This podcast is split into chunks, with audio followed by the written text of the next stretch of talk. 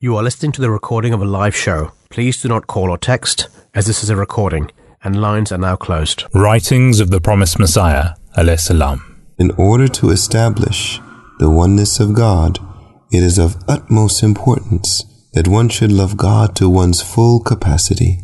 And this love cannot be verified unless it reaches its perfection in a practical form. It cannot be proved with lip profession. You know, if somebody just talks of sugar, he cannot find the taste of sweetness in his mouth. Or, if somebody expresses the feeling of friendship, but does not help his friend in times of need, he cannot be called a true friend. Likewise, if somebody just talks of the oneness of God, but does not love him as he should, it cannot be of any avail. What I really mean is that practice is very important along with the precept. That is why it is necessary that you should dedicate your lives in the way of God.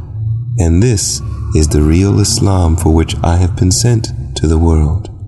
Thus, he who does not come near this fountain that God has made to flow is very unfortunate. Storm clouds forwarding us of a third world war are getting heavier by the day. The effects of such a war would last for decades to come.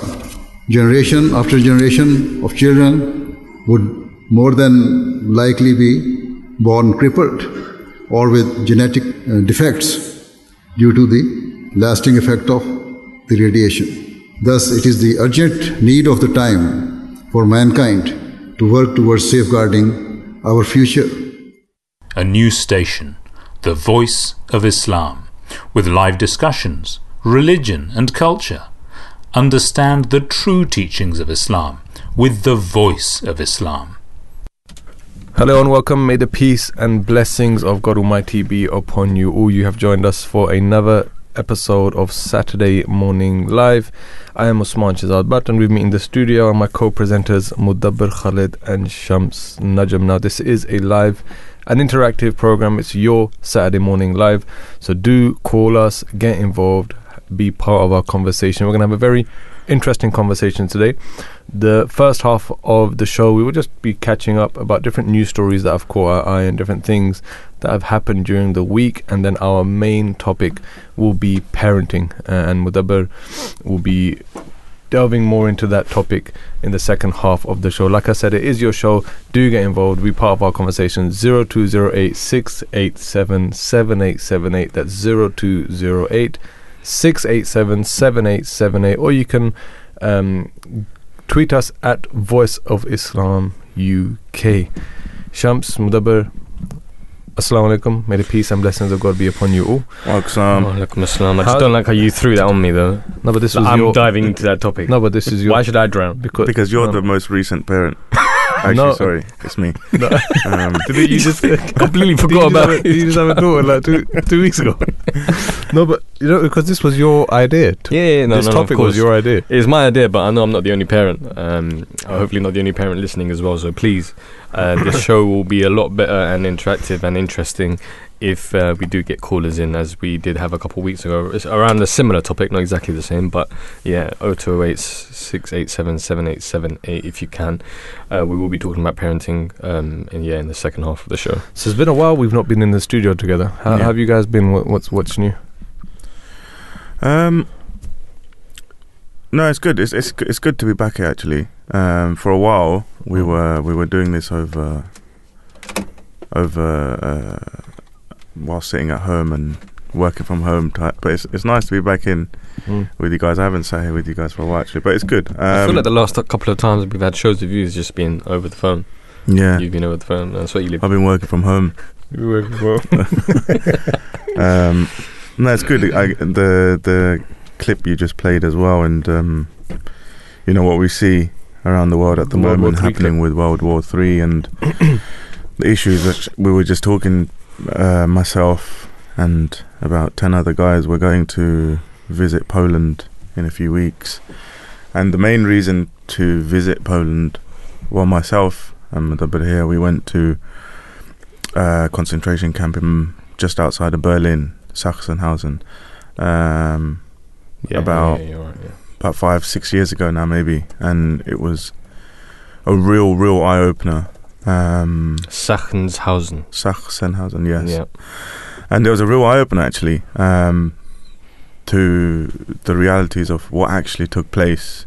I mean, you hear the stories, and and actually, sadly, um, you know, we always hear stories of people dying. Like re- recently, um, just a couple of days back, you know, the kids In who Thailand. got massacred. Um, and we all, we, some, you know, you, you don't become immu- immune to it, but sometimes you, you, you become numb to reading these things. Like Yeah. it doesn't give you that shock levels or at, at the same. I mean, of course, it's still sh- always shocking and sad, but you know, being there when we went to the one in Berlin, really, because you go with a tour guide, right, and Mm. they really highlight to you exactly what had What happened, happened, yeah. and how the people there were treated and the origins of, you know, the camp and how it's evolved and whatever. And so, I'd always wanted to go to Poland and visit Auschwitz, um, and you know, just really see that kind of memorial and really understand what had happened. So we a group of us about a month or two ago.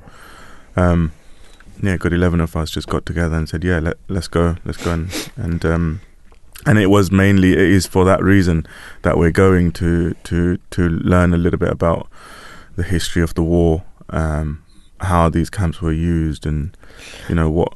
Let me. Can I ask you something? So, uh, as you mentioned, me and you and my cousin, no, sorry, friend Shoaib, but also a co-presenter, and my brother, we went to Sachsenhausen in Berlin. I want to ask, what was the most hardest hitting bit for you of that concentration camp? like, what did you take? Was the biggest takeaway from that? one thing that always sticks with me is actually I was trying to put myself in the shoes of the prisoners.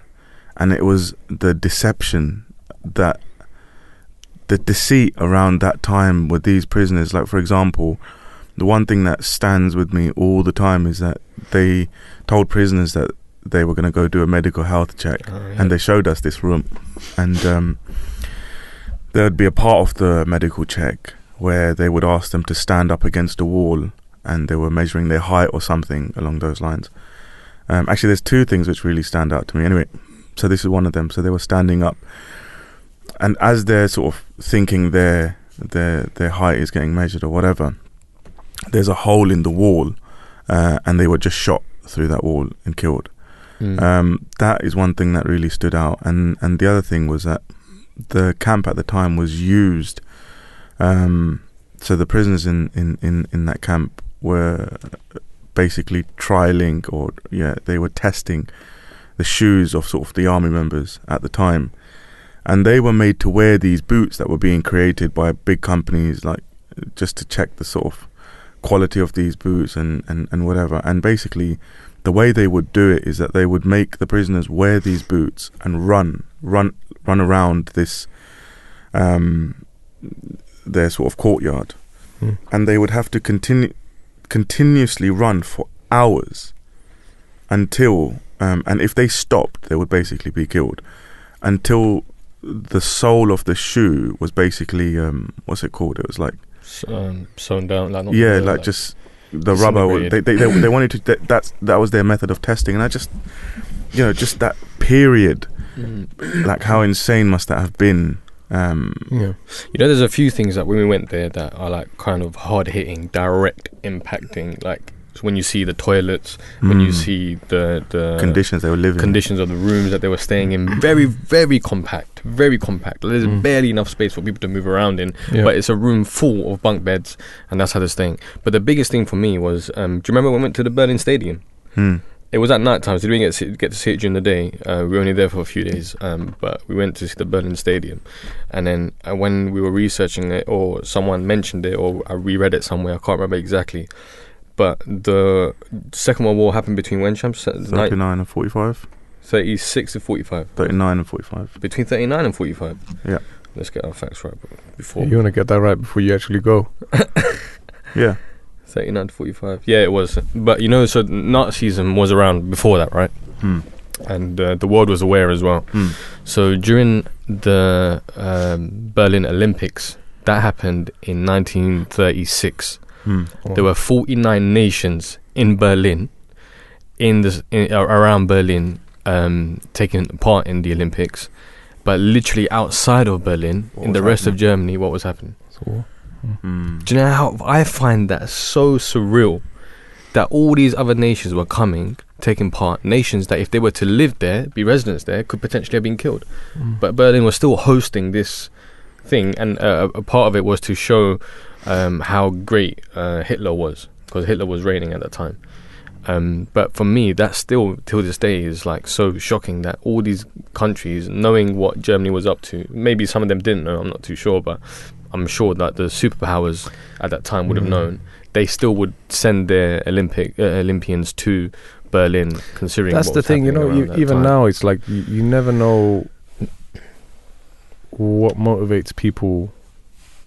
As in, that you, with your commitments, with when it comes to like these sporting events, or the financial uh, commitments to it, makes you sometimes do things that are just you know are wrong, but you just have a commitment, and Mm. financially you can't afford not to do it. We'll come on And there's a cou- there's a couple of things that we can talk about, Yeah. and I even think now, for example, I'll give an example. Like Pakistan, there's some like serious, serious floods in Pakistan. Yeah, if you see, and but yet, like when you see England cricket team is there, um, and they're you know they're on tour, they're playing a game, and it's like you see the resources that are used to host them, which of course is it should be like that. Like a, t- a team has come to your country, you host them, you make sure the security is on point, uh, the accommodation, everything. You make sure that you go far above and beyond to host them. But it, I was watching the game thinking it's amazing series as well. The England vs Pakistan series was amazing. It was amazing. But it was like you can't help think that with all these resources that are being used for this cricket match, the country is like in in suffering. Mm. The thing is that the world does have enough funds to Yeah. solve all the Yeah. issues in the world. But There, again, there are to, enough to their, to their, spare to their, free funds. to their credit, they were still doing things like I remember it was like for every six you hit, a thousand dollars will be, yeah. uh, or every catch or whatever it was. The Uh, thing so- is, you also got to remember as well. This is um, sometimes with sporting events, like when a when a when a country is so down, like you know mentally, they can lift them up. it can lift them, right? Yeah, Just yeah, have have yeah. have something to take their mind off some of the difficulties they're going through. Uh, and it does generate income as well. Yeah, of course you spend a lot, but yeah, it's um, You but the crazy thing is, don't uh, so, someone, someone in Pakistan, one of my relatives called me, and we are just talking about the Pakistan match in England. It's an amazing series. He goes, he goes, yeah, man. He goes, it sucks because, like, on the, final over, like, our electricity went and the load shedding started. I was like, yeah, we want to watch our country play, man, and you know, just got the electricity. And then, I, then I, I was like, but then you might have seen the news that we might be going into blackout as well. Yeah. soon, yeah, but you know what? Even that, I think that's just. So they said that is the last, last, last, last resort. That's if we run short of electricity, if we run short of oil, if we run short of gas. That is the final, final resort. scaremongering. Yeah, th- literally, my dad was like, "Listen, let's get let's get solar panels. Let's do it now. How do we get it? Find some, find me a contact right now to get this done." no, but do you You know feel there's that gonna be like, a you know, like you know, the media controls the narrative, yeah. Yeah, yeah. It could be that they they know that this might happen, and it's an element of just maybe preparing us.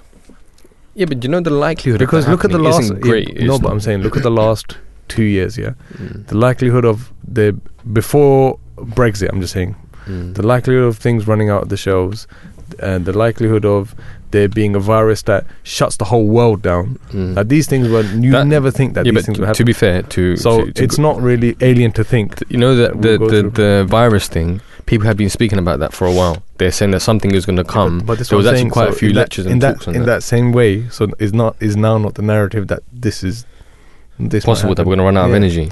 Yeah, and we might have to three hours a day. Cut Is it three hours a day? I think so. Three hours a day. That's what they said. I thought it was just a one-off. Three. it was just a one-off. Oh, You're one gonna of cut my three electricity. Yeah, I was like, No, yeah, it's no, fine. Do that. I three don't hours- mind. It's three hours a day. I think that's what Mo's they're about to walk out the studio look, in search for solar panels.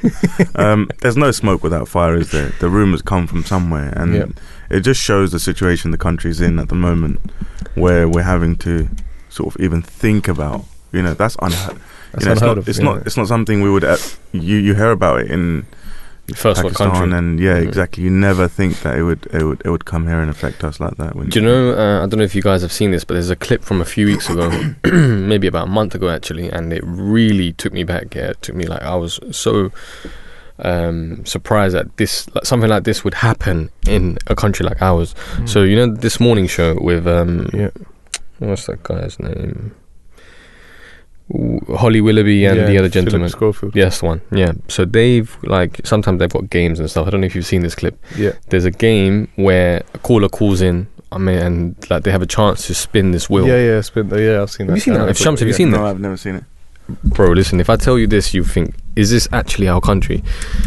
So, spinning the wheel, yeah. Mm. You know, normally when you spin the wheel, you think of prizes. I want to win this Yeah. much money. You win a, holiday So somewhere. Each, each like uh, potential. So on the wheel, there's just different. categories, yeah. no, you know. but the categories are like from what I remember, they're like money that you could win. So like Yeah. 100, 200, 300, like that. It's like Okay. different. yeah, yeah, yeah, yeah. Yeah, Obviously, you know, spinning the wheel, the normal, Yeah. typical idea of spinning the wheel, Yeah. and then whatever it lands on, you get. That's how much money you Nice to know you lot are glued on the TV at 10 a.m. this was actually I, I saw this on Twitter. Working from home. innit? But imagine one of the uh, one of the prizes was have your energy bills paid for three months.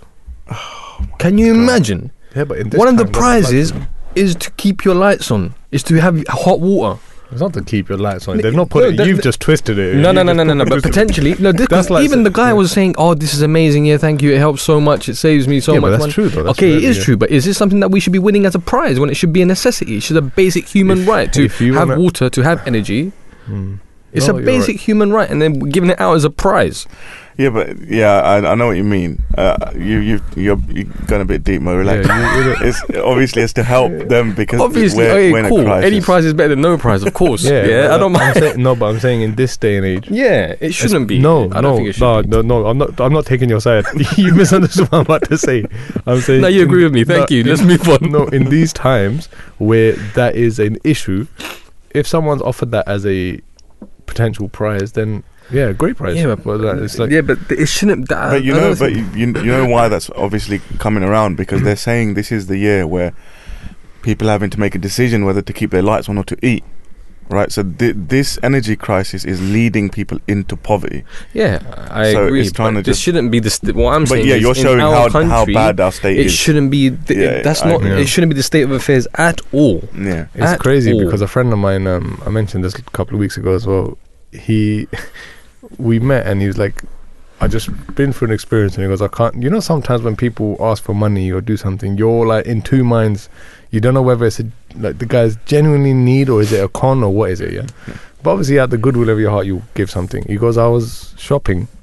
Just finished my shopping. I left the shop, and uh, this lady who seemed to be absolutely fine, like she didn't look like she was in need or like she just said, "Excuse me, sir, can you help me?" Yeah, I can help you. He's like, "Can you please pay for my shopping?" And he stood there for a second. He goes, "Yeah, okay, I'll, I'll help you." And he goes, "She went shopping and I paid for it." And he goes, "Afterwards, I was thinking." What just happened? Because like she, it didn't feel like a con, whether it was or not. He goes, I gave it for the right reasons, but it just led me to think that times are so bad we don't know. I'll send you his number, but I'm saying we don't know it's true. like you People said how struggling, how it's hitting people like and if you got kids at home and i remember another friend of mine it was so sad when i when i heard this he goes Mm. he told me that he um was struggling with regards to getting a job. And obviously that had a huge financial impact on him and his family and he got a family a couple of kids. And he goes we as uh, adults husband wife realized okay we need to like like you said cut down on our food intake. Um so we did. But we never let the kids know now the kids were so clever they realized that like mum and dad are not eating properly. And they're very young like these kids aren't 15 16, they're very young very young kids. I think under the age of five they noticed that their parents stopped eating. And they put two and two together and they stopped eating. They're like we're not going to eat. And he goes that that had such a mental Wow. toll on my friend. He honestly he couldn't That's eat for- heartbreaking. yeah it, it's definitely a heartbreaker. So it's, that's what i'm saying. So we don't know what people are going through. Like mm, it's such a difficult time. So where bills are every, everything's increasing in terms of prices. So it's yeah it's tough times man. We can only pray that it's um but it's, it's one of those things that i was going to say when we mentioned these points that if it does go to a blackout honestly i, I remember when i was in liberia i had the chance to go to liberia and uh, it was we went to this remote village. It's blackout twenty four seven. yeah, where there's no electricity, no power, no nothing. So in fact, we had we had it the opposite that the generator would turn on one hour in the day. Mm. In that one hour, you like charge your phones, charge your laptop, do whatever you want to do. You got one hour, yeah. So that one hour we would charge our phones and Twenty three laptops. hour blackout. But yeah, the rest of the time. But honestly, when I say that was the most peace I've been at, Mm. because this phone, although yeah, it's a luxury, it's connected us with our families, and you know we're, we're one. The world is one community. But when this turns off, and you know that okay, you need to rely on your social skills, you need to rely on ultimately God. Your everything's different. Your sleep is different. Your activities are different. Your prayers are different. You you realize the need of God, um, and I feel like in in in those type of conditions, it's a lot. I'm not saying that you know people who are wealthy they can't find God. No, of course you can. Like there are some people who are very well set up in their life and they're very spiritual and they understand. They're very grateful. But in those conditions, it's a lot easier to fulfill our objectives, which is to build a relationship with God. Sham, let's scrap Poland. Let's go Liberia. Honestly, like I went just before the um, Ebola crisis, I remember, yeah. and uh, Liberia was it's a real eye opener because like even like for example water, we like there was no running water, so we had to get there were two water uh, sources. One was there was a well outside our in in there was one well in the whole kind of village. So in the morning everyone would go line up, take your water. That would be your water supply for the day. Now, if at night time, so after sunset, if your water supply finishes, that's it. You can't go out because there might be snakes or whatever it might be. So it's not safe to go out. Other than that, you have water sachets.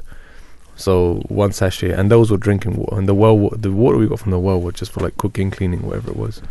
So it was, it was, it was a real like eye opening. And this is what I was gonna say. Actually, a lot of going on this trip. It sounds amazing, but I feel with with with these experiences, like I just pray that it has a long lasting effect. Of course, because yeah. like even in our lives, like we're Muslims. For example, the best example I can give is of the holy month of Ramadan. Hmm. That month comes, everyone is so spiritual. Like there's something about that month. It's so such a blessed month. We're all so spiritual, but the further away we get from that month, the more the effect of that month like dies down. Uh, and it's like that with anything, and, I, and I, that's what I'm saying. I hope you lot have That's why it's safe trip. important to still remember these Mm. things. But one thing that's come to mind is actually we had our national Ijtima. How do you translate that? Youth uh, convention, national youth, yeah, convention. National Youth Convention, just recently actually, and there were quite a few amazing talks on there uh, during those few days. One of the ones that stood out for me was the Existence Project by Review of Religions, Mm. And um, you actually you're actually part of Review of Mm. Religion, so you'll you'll know you'll know this.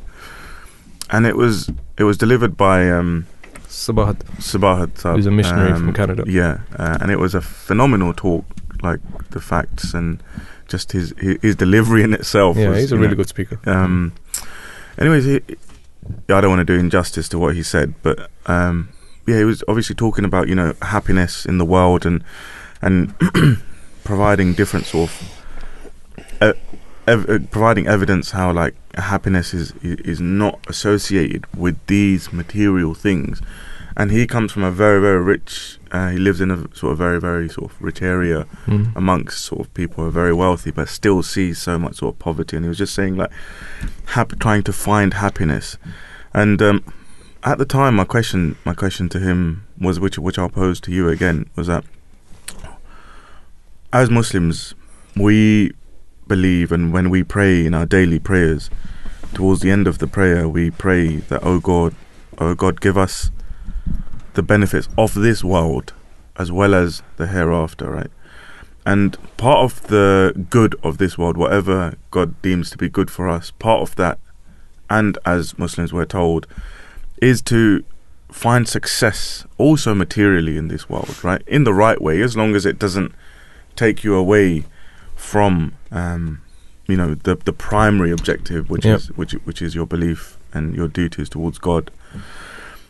But it's just like financially, you do need to be sort of well set up to be sort of at least comfortable in a sense. I think I was talking to you about. I've yeah, we spoken to about And this I, previously. I actually thought of something I wanted to. It was good you brought this up. Yeah, and, and and I was just like, if if if if if the youth look right now, we live in a very materialistic world, right? Yeah. Instagram, social media, Yeah. and you always only want to see fast cars and, and Yeah, big yeah, houses, yeah. right?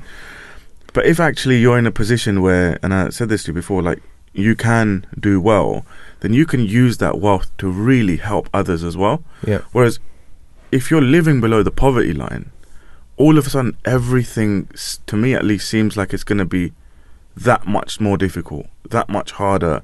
Yeah, for a person who's strong in faith will probably turn to faith more. But would it not deter if are they not linked basically? Uh, Do you not also need to make sure you're financially well and like it's like prayers, right? Uh, Like we're told the physical body also needs to be fit and strong Yeah. as well as the mental and spiritual side yeah. because you need both hand in hand to sort of walk through this life and be successful. thing is, how, uh, I was thinking, uh, you know, we had this conversation off air as well a couple of months ago, and I and I thought afterwards, and I thought I would always tell you, and it's good you brought it up Mm.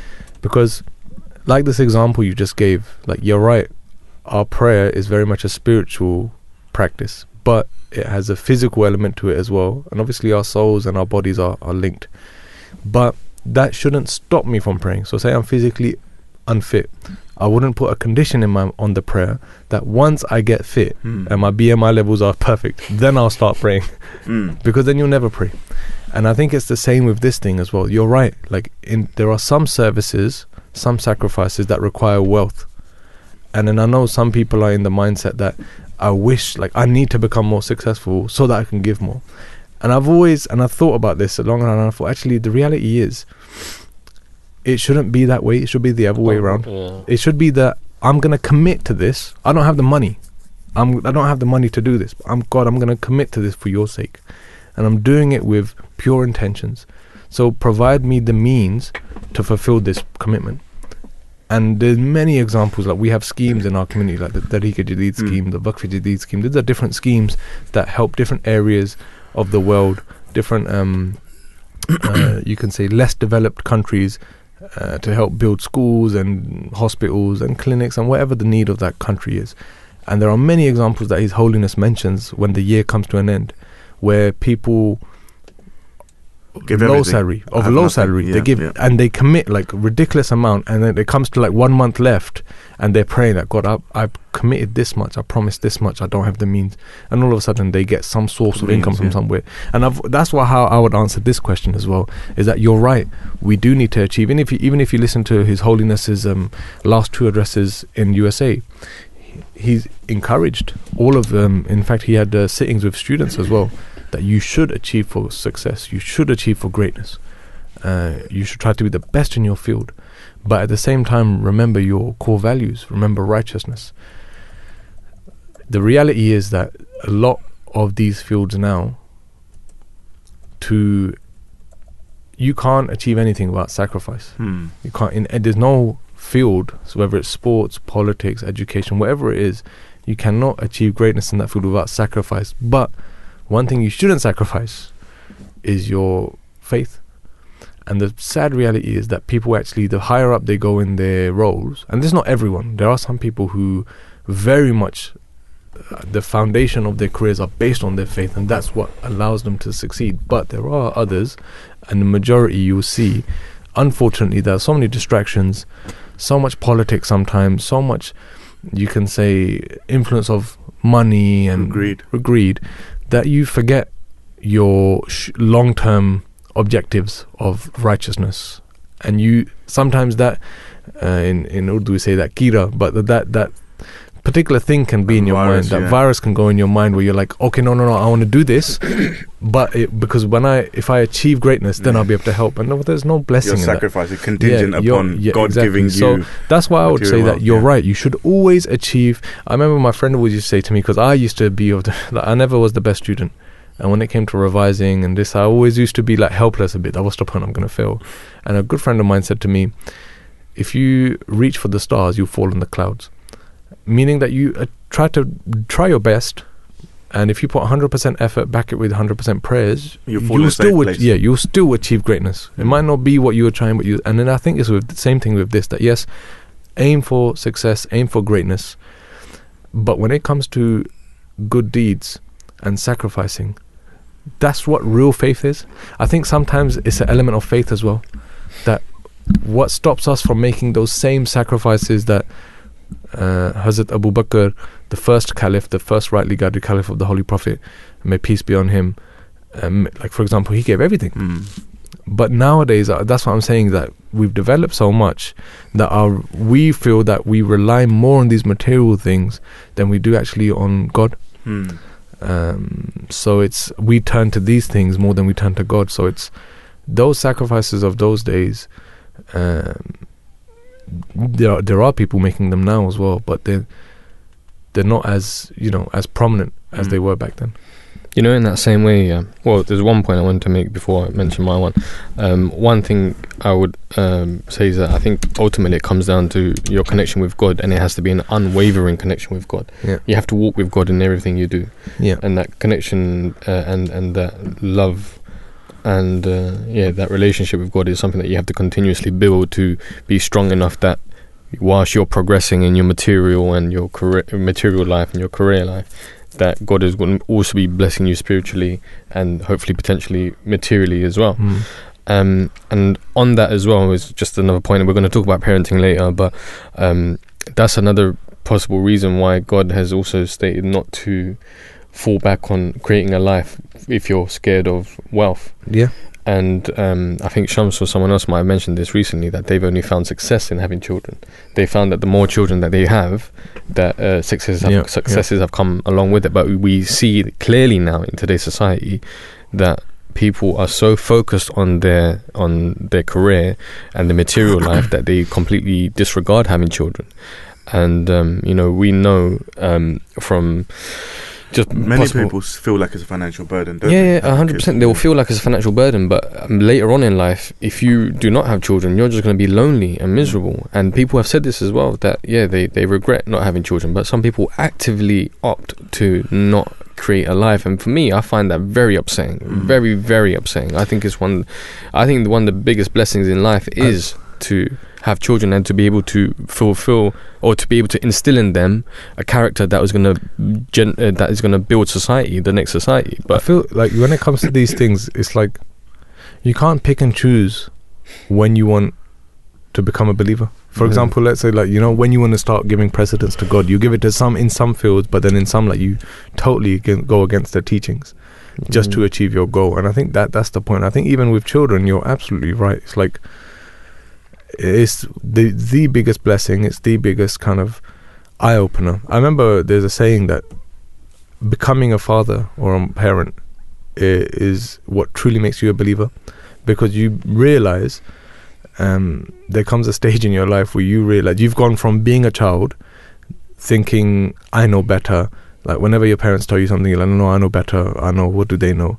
To now becoming a parent and realizing that there will come a time that you can't do anything. You're powerless. Like Mm. your son or daughter is going to go into the world. You can't always be their protector. You can't always see what they're doing. And at that time, you're going to look to something to rely on. Mm, And that's when people realize that actually the only thing I can rely on is God. yeah. But anyway, I think we'll talk about like parenting when we in the, in the second half of the show. It's such an interesting topic. It's something that everyone has experience of because either you've been a parent Or you've been or parented. You've been parented, so it's something that everyone can relate to. Um, one thing I wanted to, yeah, we we, sp- we spoke on sports before as well, Mm. but we were so looking forward to um, this Chris Eubank Jr. versus Conor Benn fight. Mm. And again, it goes back to like the politics behind like you know the financial influence. We don't know really what's happening behind closed doors, but this potentially was going to be one of those like dream uh, matchups. It's almost like a video game because like these two, in for no reason at all, should be fighting. Like they're in different weight classes, they're in different stages of their career, but because like their dads did an amazing job in being ambassadors for the sport, they had two amazing fights as soon as these two became professionals, you think, yeah, this is it. This is what we want to see. But they were so far off each other, and now it was made a reality. Well, this But this this this it's fight. such a shame it got cancelled. uh, yeah, this this this fight was themed, um, born rivals, right? Yeah. Because because of the history Yeah. of uh, their dads and sort of what that done to sort of the boxing world at that time. And yeah, it was such a shame to see. Like we were, we were really looking forward to to watching this fight together, as we do try and get together for some of these sporting events. But yeah, you mentioned something earlier about sort of the greed and and sports, and right as of yet, we don't actually know. Like, there's no confirmed sort of reports as to exactly what's happened, but all we know is that there's a a banned substance which Conor Benn has tested positive for clomiphene, um, which is meant to be a female fertility drug. I don't know much about it, but Mm. apparently it's a drug that masks other drugs. So like once this is this is just from what I've seen in some interviews I've heard. So please don't quote me on it, but it's it, it's meant to be a drug that masks after you've had sort of some steroids or, or whatever it is, and then this kind of masks it. And because it's a female fertility drug, they they're basically saying that you basically can't take this by accident. Um, this is intentional, but it's weird how sort of boxing works. There's an A sample, then there's a B sample, and then it has to be verified. All of this, but anyway, the fight's off, and now the talk talk within bo- uh, you know people who sort of know and follow boxing say that it's you know one of the dirtiest sports in in the sense that people are always getting away with sort of Yeah. drugs and Yeah, yeah. and we've seen you know what big boxing big names, yeah, big and big boxing names is not a sport this. of of the nature where you want to risk that because people Yeah. can die right Yeah, yeah, yeah. and so a lot of people like, like even Chris Chris Eubank's brother um, Harlem Eubank was was actually saying that this fight should be off like it's one of those sports where if anyone has any unnatural advantage like you could you could kill someone you could ruin Yeah. someone's life Yeah. so regardless of what money they were going to make but Thing is, for us as yeah. fans Yeah, that's what I'm saying. It was such a like the build up was such an amazing build. It's probably one of the best build ups I've seen in a while in terms of all of the like episodes that they're putting out in the promos and everything. And Chris Eubank Jr. really knows how to play. he's exactly like his dad He knows that like this whole sixty percent thing. It was so. And the thing is, it's weird because. Just yesterday, I was watched this. You know, uh, there's that Lad Bible YouTube Yeah. pages where they do UK versus USA like snack wars. He's he's fully trimmed down for this fight, but he's just like eating different snacks and not even like having a little bit. He's having like big bites of these snacks. I'm thinking this guy needs to make like the lowest he's ever been, and he's still just enjoying food. Did you see the post of like the cake he's having on his birthday, Yeah. and then with the cream, it's like written sixty percent on the plate. So no, but this is what I'm saying. They, like the, his the whole right? the whole promotion of this fight was, Was so really good, yeah. amazing, amazing. But it's one of those things because I don't, I've don't, I don't, at the moment you don't know what to believe because there are stories coming out that oh actually this result was they knew this from August. They chose to not tell anyone and continue with it. And if that's true, then that's a huge like issue. reputational. Yeah, issue. huge issue that if you knew about this, why is no one being informed? Why did they take Why a Daily Mail article? people to buy because tickets? basically Daily Mail came out with it and then it became a problem. And then Conor Benn came out saying, "Yeah, I'm clean. I've not violated any rules. I'm not suspended." But it's um at the moment you don't know what to believe. And I think until that because I do know what you're saying is true. This is a fertility medicine. It's not for men. It, it, it's only given to men who have low testosterone and they get given this drug and it's only prescribed. It's not something you can get over the counter. Um, I don't know what other effects it has. I remember you saying it masks o- yeah, of that's other what people drugs, are saying. but It masks other. it's drug. Can, uh, It's can I ask something? So obviously you two are quite like, super fans of boxing. Yeah, I'm Yeah. not, I don't follow boxing like that. Um, but what do you guys think of? You know, so now you get a lot of amateurs and people that are not even boxers at all, um, YouTubers and entertainers coming into the sport. Some of them are even getting professional licenses to to yeah. do boxing. Some even actually putting on good performances. yeah. Um, would you, do you think that's kind of discrediting the actual history and legacy of boxing, or do you think it's fine? Let people enjoy it. They're making millions and millions of it. People are enjoying the sport. It might be taken away from the history and legacy of the greats. Like some people watching it nowadays might not even know who Muhammad Ali is. But um, uh, what do you? What do you? I what's do. your I, idea? I, I'm not in favor of it. I don't even like exhibition fights with like Mm. superstars like Floyd Mayweather and some Mike random tiger. Thai I. I don't even really like these. I just think, I, ju- I just think boxing is one of those sports where you should only encourage it for those you know because nowadays like like you said these social media stars are getting licensed to box Mm. without any sort of bo- and this is what and shows they're the calling in- out pro- actual professional, That's maybe what I mean. retired it's, it's boxers. all about money, but, But- it just shows yeah. there's no infrastructure in boxing in that sense. If you if you are a known public personality, You can. any promoter will take you up because they know you're going to make money. them money. Yeah. But th- here's the thing with that, though. Yeah, I agree. I think the way UFC has set itself up Yeah, is a hundred times better than Yeah. boxing, yeah, and that's why I actually prefer UFC more to boxing because the best fight the best. and they don't have a choice. They're under UFC's contract. Yeah, they might have their own issues that they're not getting paid enough, whatever that is. But as from a fan's point of view, that organization has done it correctly. Boxing is like there's so many other parties involved. There's so much money influence. There's so much kind of like even this whole thing with Tyson Fury and Anthony Joshua with their contract and the fight happening, not happening. it was so annoying for the boxing for a boxing fan. Uh, and even average boxing fans have come out and said this is just so long. Like we don't know what to believe now, or we don't know if this fight's ever going to happen. But with the influence of boxing, I feel like if you watch the first ever influence fight, it was Joe Weller versus KSI. Because I, fo- I just follow boxing. I watch everything. That was the I first think it might have been yeah. even some people before that, wasn't No, it? Was it Jo- like Logan Paul or No, no, it was, No, it it's- was, it's Jo- it was, KSI, it was KSI versus Joe, Joe- Weller. They were the Oh. first fight. Then KSI called out Logan Paul. Mm. But I'm saying if you compared that fight to the last KSI whole show that he put on, And he had two fights. he had two fights in one night. Yeah, Swarmz. Oh, that Swarmz fight was a joke. Yeah, That was. That but was you know, joke. there was one guy, Salt Papi. Did you see him? yeah he looked yeah. really no, good. But no, this is what I'm saying though. Like this last show that they put on. I mean, the the main card was Just probably- mocking the sport. No, the main card was the worst fight, but the undercard. If you watch some of the undercard fights, but they were the- professional boxers. No, they weren't. No. No, they weren't. Weren't they? they? were YouTubers, but some of them. This is what I'm saying. I think the ones that are putting in the work, like it was a decent viewing. Yeah. very decent viewing. Like And that Salt with like Jake, was. for example, like Jake Paul, very big YouTuber. He's now like in his last five fights, knocked out like three UFC fight. Like they're not boxers by any means, but they're athletes. even then, there's So- claims that apparently there's cheating in, in his fights. Yeah. But I don't know. I don't But know. Regardless, yeah, you're I right. Like if if if I had to choose to watch one fight, Jake Paul versus KSI or any professional fight, of course you pick the professional fight because the level of quality of that thing will be much better. But the reality is, these influencers are bringing in a lot of money to boxing now as well. Because if someone's tuned into this influencer boxing.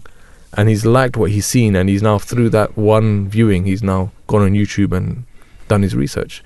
He'll become a fan. Mm. Yeah. So that's the thing. I, I think with the boxing industry, whether they, the people who suffer really are those amateur boxers who have been maybe fought 50, 60 amateur fights, got no financial benefit from it. And here's this one YouTuber who's basically had one fight and he's made millions. Mm. I think that's the real victim. Uh, even in this Conor Benn fight, the Conor Benn and Eubank, they're not really victims because they're wealthy, established. Yeah, all they've done is gone through a camp, but they're professionals. The real victims are the undercard fighters who Mm. aren't Lost as out on their yeah, who aren't as financial with them, and I know they've lost out. So Shall- it's Shall I tell you an embarrassing story? I think I told Shams when my son was in hospital uh, around March. I had to go to hospital every day, and um, so I'm walking, and there's a guy like literally walking, maybe a meter behind me on my left, and I know this guy's face. Everyone knows this guy's face. Like if you see him, if you've watched any sort of boxing at any level, or even like if you've done any sort of history yeah, in boxing. You'll be like, oh yeah, I know this guy's face. He talks in a very like, very Yeah. peculiar way yeah, dresses in a very peculiar way. Yeah. You know his name, yeah. So we're walking, and now I've got to take a right, yeah. And then I've seen this guy's walking straight, so I literally turn around and be It's like, embarrassing. "Nigel Benn," and he was like, "No." then he walked off, and I was like, "What? I'm sure it's him. I'm very sure it's Nigel Benn." Yeah. Anyway, I'm walking down. I'm like rattling my brain. I was like, "Who, who, who could it be? I know this person. I know who, who could it be?" So I'm googling that now, Nigel Benn. I'm like, "That's not him." It's the other guy. It's Chris Meg- it's Chris Eubank. It's actually Chris Eubank. So guy- you basically named his biggest His enemy, opponent, his yeah, biggest his- opponent. yeah. So you- is I was so embarrassed. I was like, "Nah, I've got to find this guy. Where is he in the hospital? I need to go Apologise. apologize." Yeah, man. Sorry, I man, I was so felt so. we got a message in. I'll read it out. Um, I think it was with regards to what we were talking about before. I'll just read out the message. Message says, I think we focus sometimes a lot on financial position and momentary sacrifice, but giving time uh, and service as a sacrifice is perhaps more beneficial not just for society, especially in today's day and age, but the person themselves grow with that interaction too. So society as a whole can benefit to connect with others rather than just making an online transfer and carrying on with one's day. I think that's important as well. I feel sometimes going back to what we were talking about and what this message is. Thank you for sending your message. Keep getting in touch. Uh, call us if you have anything to say as well. Zero two zero eight six eight seven seven eight seven eight. But this point is so true that sometimes you might have good intentions, but your experiences can then mold your character to the extent that when it comes to actually time to give, okay, now you've made it, do what you were going to do. It's like, okay, I'll just make a donation. And it's so different. It's so different. Like everyone sacrifice just because you're poor. I remember this example like a poor man's sacrifice doesn't necessarily mean it's less important or it's less in the eyes of God. Um, so it's so true because um, I think this might be sort of treading on to our next topic, but yeah, I'll just say this and then we'll sort of continue. Um, It's true that, that that's a that's a really good comment that's been sent in because when when you sacrifice time and you go out there and like you know in our community we had tree planting and we have homeless feeding and that brings a different understanding or at least respect to some of these situations like uh, for example like my my kids are really really young but I've got like a little money jar for them. And what I'll try and do on a daily basis if I remember um, is just give them small like 30p 40p and just developing their habit of putting into this money box right? And I do often think that actually like yeah whilst this is good and whilst yeah I'm you know trying to help them understand that we're putting money away and it's just at, at, at its most basic concept it's just putting It's a physical yeah, habit. Yeah. yeah, it's just a physical habit for now. But I would much rather, I'd say much rather, I would also really like for them to sort of go and volunteer their time and like maybe go to old people's, like they're, they're babies at the moment. But what I mean is like the effect that that would probably have mentally Yeah. um, on you, like going to visit these difficult situations and Yeah. places and volunteering your time probably have a bigger effect um, than Mhm. because it's very easy to sort of a homeless person and just donate money online, but it's a very different experience going to hand that homeless But person the some thing is, food. the- on the, the some on- money, The, the reality is though that practice it because then you we don't find live in that world no, anymore. no. yeah. But I'm saying then you'll find also people who ha- are capable of giving but just don't give. Yeah. Mm. So even that practice that you're putting your kids through, that's a really good habit. Like to put in, to, eh, for example, if you give your kid, uh, your child, pocket money, but when you give it to him, he knows there's a responsibility of okay, I've gi- been given ten pound. Let's say I need to give a certain amount into charity. That then instills the element of giving. But Yeah. what you're saying is so true as well because I, I know my my they, my uh, my brother-in-law does it with his daughter. That anytime it's like, for example, her birthday, they'll say, okay, we're going to get gifts and we're going to go to the hospital and give it to those kids. And now that's their routine. And that's instilled in her that, yeah, even though it's my birthday, there are those kids that are less fortunate Mm. and I need to, I need, really I need to give them. So they, she, she does this on her birthday. She'll go to the hospital and give kids like gifts. teaching them mentioned this to me sacrifice. before. that, So it's yeah. it's really. It's uh, teaching I think with kids, like young it's not just one thing. I think diff, you need to, and again, it's not we don't pick and choose when we want to be religious. Yeah. Like, it's a lifestyle for us. yeah. So these things need to be almost.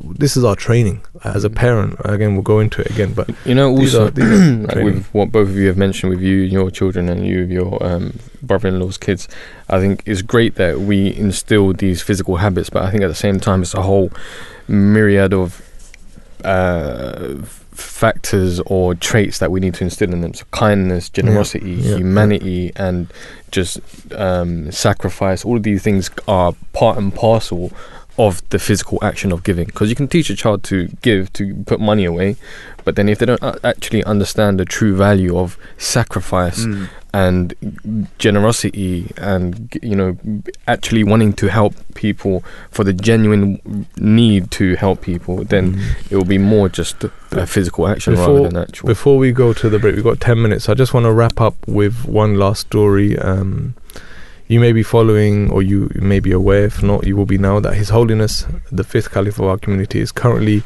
touring in USA, meeting the community members there, and there are some real historic um, uh, accounts that have taken place. Uh, of which one I just want to mention now, because again, the world was witness to this. Um, this is not like an internal community thing the world was witness to what we're going to mention now.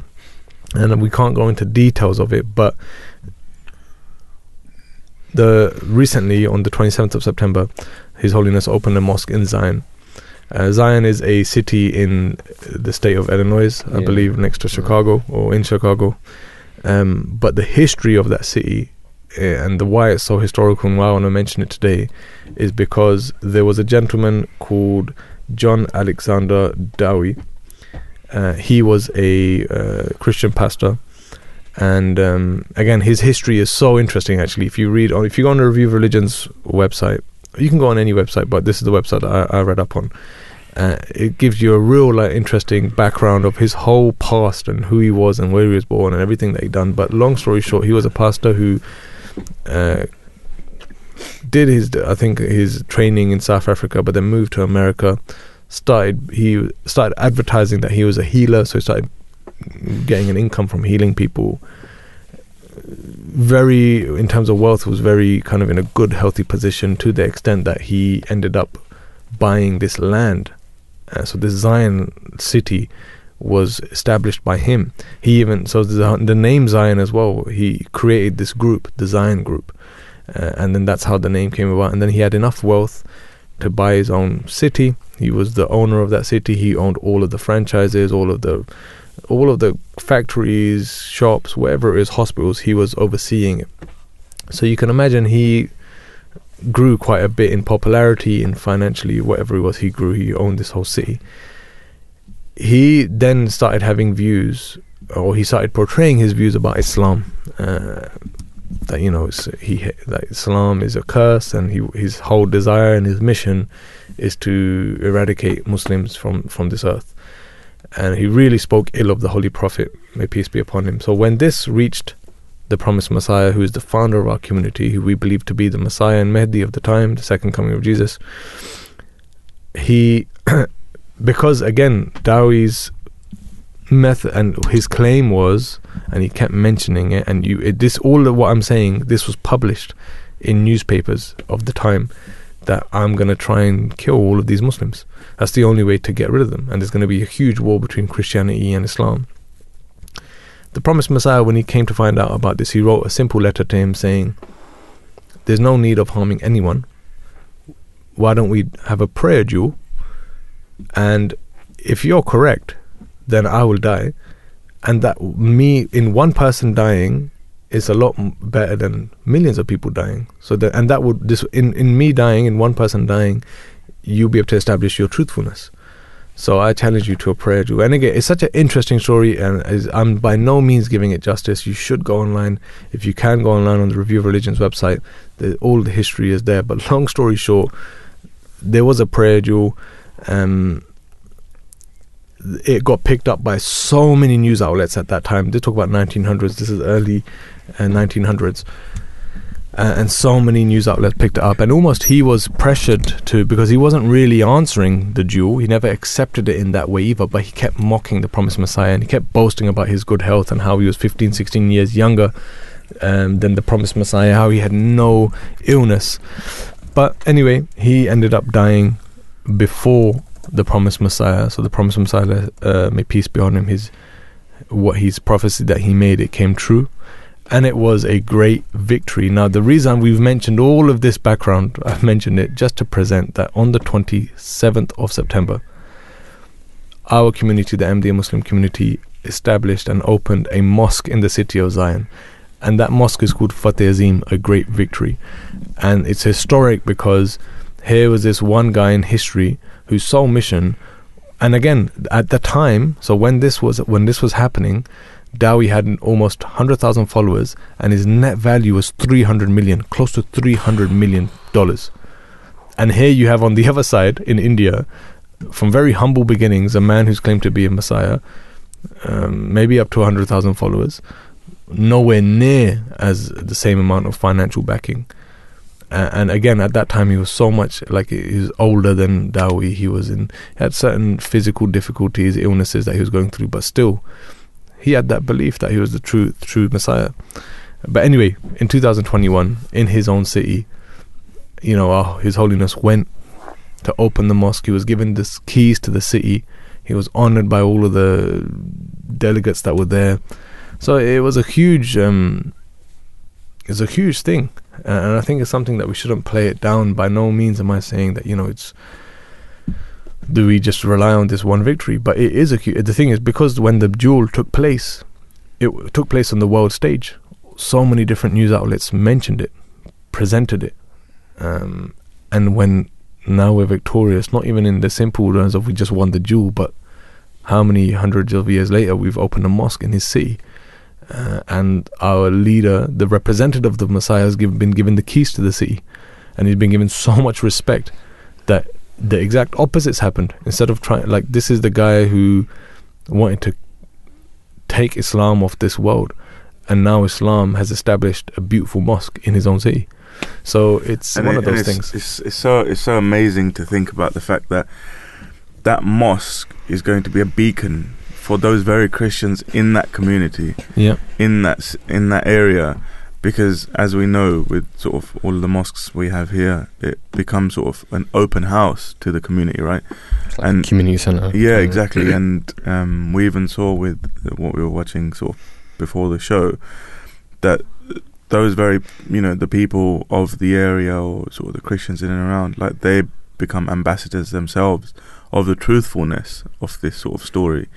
Um, but where hate was, uh, it, the attempt of hate to be spread was like the key sort of component. Yeah. The complete opposite way. It's just like complete love, respect, Yeah. and you know the integration into society. The that's that's exactly what's happened. Yeah, I, I think it's this misconception as well. Like when you, for us, like a victory doesn't mean like we come and take over. Yeah. Like, uh, and by no means has that ever been the case. In fact, we just want the freedom to practice our religion. That's it. And you, like I said, the biggest victory for us is integrating into society, Mm. where we can show the true teachings of Islam, and we can show the true beauty of the character of the Holy Prophet, may peace be upon him. And that, that for us is a victory um, and that's why th- this this whole Fateh Azim Mosque incident. Again, there's so much material online. If you go onto the MTA Online One YouTube channel, there's a whole little documentary that's been made. It's the history of Zion, the history of this great victory. But we're just reaching to the end of the first segment of our show. Like I said, it is a live and interactive show. It is your show, so do have your say. Get involved. 0208 687 7878. That's 0208 687 7878. When we come back after the break, we will be going into our main topic of the show, which will be parenting. We will see you after the news. You're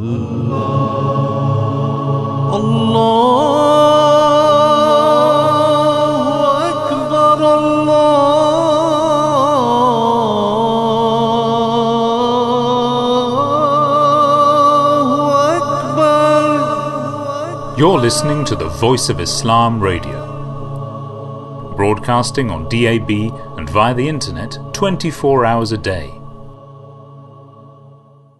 Welcome back to Saturday Morning Live. Um, before the break, we were talking about, well, it was just a news catch up, uh, what caught our eye in the last week, and now we'll be going to our main segment of the show where we'll be talking about parenting. Um, and it is, like I said, it's something that everyone has some sort of experience, either you are a parent or you've been parented before. So everyone will have an experience, will have a, an opinion. So please do call in. It is your show. We want to hear what you have to say. 0208 687 7878. That's 0208 687 7878. Or tweet us at Voice of Islam UK. So I guess there's only one place to start uh, because this was your idea, Mudabbar. Uh, what, what made you want to pick this topic? Um, so I think it was maybe a week or two weeks ago. Um, I was driving into London, and uh, there was uh, it might have been the breakfast show. No, it was the show. It was the Saturday morning. No, live. it wasn't. It wasn't. It wasn't a Saturday morning live. There was another show uh, that I was calling into, um, and it was a It live was, no, it was the show that I was on. It was me and Guillaume, and you called in. Oh yes, Yeah, yes, it was that. But there was Yeah. also another show as well with Fires and uh, yeah. Faz someone called else. in that day, the same day. Was it yeah, that one? was a shame. Why am I Mm. so lost, man? But anyway, yeah. So that show, um, bre- it, it, it wasn't actually meant to be speaking about parenting, but um, I think aspects of it when we were talking Yeah. about the crisis and stuff and how to look after, like uh, what what sacrifices parents would make, etc., etc. Really, I think. Um, kind of just sparked the idea that you know parenting everyone has different styles of parenting Mm. you know how you might want to parent your children or how Shams might want to parent his children how I think I, sh- I, I, I think is the, the best for my children Yep. we're all going to have different ideas no one's going to be the same because one we have our own temperaments Yep. and then our children are going to be different our partners are going to be different our households are going to be different so yeah I just thought it was quite interesting and also how parenting has changed over the years I think is also something that's quite interesting in terms of the the social climate right now is completely different to what the social climate was like when we were growing up. So the household potentially could have been different as well. And the question, I think, deeper question to that is: Does it need to be different? Like, do do parents need to have a better understanding of what's going on in the world outside of where your child is being brought up, or uh, can the same practices of um, how a child would be brought up 10, 20, 30, 40, even a century ago, be still instilled now. So, whilst I was doing some research into this, um, there was a professor of psychology. I was just watching a video, and to be fair, I should have shared it with you guys, but she actually um, went through the history of the last decade and kind of broke down how parenting has changed. And actually, I did have this idea very briefly before. I didn't really delve into it too much, but everything has a chain effect. So my bigger question for today's uh, topic was how does parenting affect society? How influential is parenting into the next society?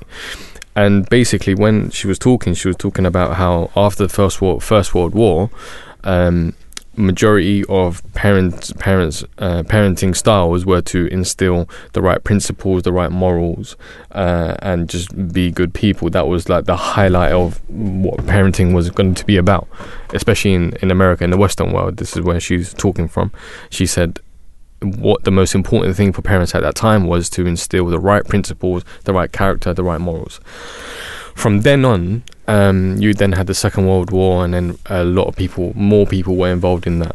And then from there, so it wasn't just parents that were going into war; children were also going into war. Yeah. And then that had a massive chain effect on to the next generation because children were being brought up with um, parents and grandparents who had tr- traumas. Those traumas weren't dealt with properly. That was the first time properly that post traumatic stress disorder was coming to light, and people realized that, oh, you know, these people have gone to war and they're suffering, and those suffering is causing people to, stru- causing, it's an effect on their children. Those children are now being brought up in a way that's not going to be beneficial for them when they're growing up. So, again and again, it's a chain effect, chain effect, which is causing different sort of style of parenting and behaviors in the next generation. And then you go into like the hippie area, uh, hippie, hippie era where everything was just free, everyone do whatever they want to, and then again it was going back to so I think it was around seventies or eighties where they were like, okay, we've got to be a bit more harsher now, um, and then after that it was okay, no, we that's not working. Parents, children are rebelling, uh, they're becoming bullies. All of these things, bullying started happening a bit more prevalently in the eighties and then into the nineties, and then. T- uh, it was around 90s 2000s where there was one professor or a doctor so, uh, who was saying that children and parents need to be on the same level field, same playing field. They need to be friends, and from there came a level of neglect because parents were like, okay, no, we we will treat him as one of us. And then from then, it was like children were getting involved in similar things that parents would be getting involved in. They're starting to go pubs now at a younger age. They're they're around Mm. uh, smoking, all of these things. Yeah. Um, even promiscuity was coming into play because ch- parents were being taught that they you need to befriend them. Befriending them means to be getting them involved in things that you're getting involved in. Yeah. So it was all of these things that are like chain effect, and then it is, and that makes it so. It makes it seem so true and, and and real that how we parent our children today will affect the society Yeah. and collectively obviously we are in one society. It's a multicultural society. There'll be pockets of societies that are very you know strict or be very um, they'll be held down in their in their roots but majority of society will collectively homogenize into you know similar thinking Shams is I'd- giving me a um, face I'd love to. That's um, really interesting, actually. Yeah, it is. because Yeah. generally Timeline we're going to really be interesting. generally where we we all you know um, us three here we have similar when we we have our own individual traits and characteristics but generally we'll have similar sort of thinking styles or just you know we'll have one sort of belief system right Yeah. yeah. And growing up in the world today, in the Western world especially, I think that will all have a massive impact and influence on the younger generation and then their younger generation. So then it comes. So my my question is, I mean, I can ask both of you, how influential are parents and parenting into making sure that your child is the best person they can be in society? So, I got my views on on this. I I purposely didn't. You guys probably don't want to hear this. I purposely didn't do much research, and one of the reasons. expert, that's why. No, no. One of the reasons is because I didn't want to be swayed, because I have that this is a topic which I have a lot of opinions on, um, because of the way. So you're talking First World War, right? I'd Mm. love to know how that research was done. When, when I think that's when, from when when was that? 1914 or something? 19 yeah. 15. Um, like that's when the nuclear family, right, up until sort of very recently, Mm. the mum, the dad, and kids lived in sort of that sort of Yeah. family structure, and now the family structure has changed massively. But also, we've gone through various revolutions, and we're now in this age of tech. Mhm. Yeah. Like you can't ignore, like your question to your your, your question about how influential are parents and the upbringing of kids in society. Yeah, massive. Mm. But also now, we have a global parent in this sort of global Yeah, city that we live in, which cannot be neg- neglected. So, our roles as humans, we now owe duty to other people's children directly by what we're doing, which is what is in our hands, right? We it's not like it wasn't like that before. It was the nuclear family. You, the dad worked, the mum was at home, the kids went to school. You, your kids grew up under your specific care. Mhm. It's not like that anymore. We parents don't bring up their children the same way now as you were able to before, and I think now the way sort of our kids are, they like as I said, they have access to everything Easy so access there's a lot more that goes into consideration when bringing up your kids in this Mm. type of society. There's even things that you have to kind of, l- like for example, you you you briefly you you you kind of hinted and touched upon, which we may go into a bit bit further in the show. Is like sex education, for example, Mm. now in school. Like personally, I wouldn't want that for my children. I wouldn't want them at such an innocent young age to go into school and be taught about these things, which will ignite, in my opinion, at least, um, thoughts which I don't feel like they need to be ignited at that age. Right? I wouldn't. I wouldn't like. But now I live in a society where what can I do about it? Do I take my kids out of school? Do I homeschool?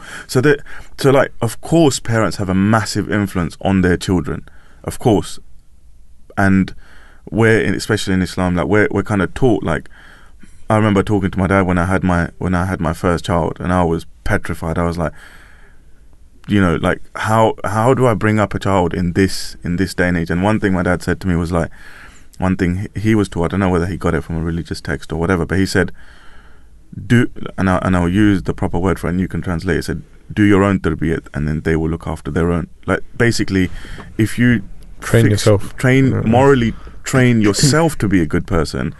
A lot of the times they will follow and watch you do that. But how much time are my kids Yeah. going to be spending at home when it comes from the age Yeah, of like yeah. five to about seventeen? But do you think this then goes back to where the conversation started? Like you've given us this timeline of events, and all of these events are things that are out of our control. So Mhm. like World War, whatever it may be. Now this technology, these things are out of our hands. But then does that mean the parent would have to adapt his methods?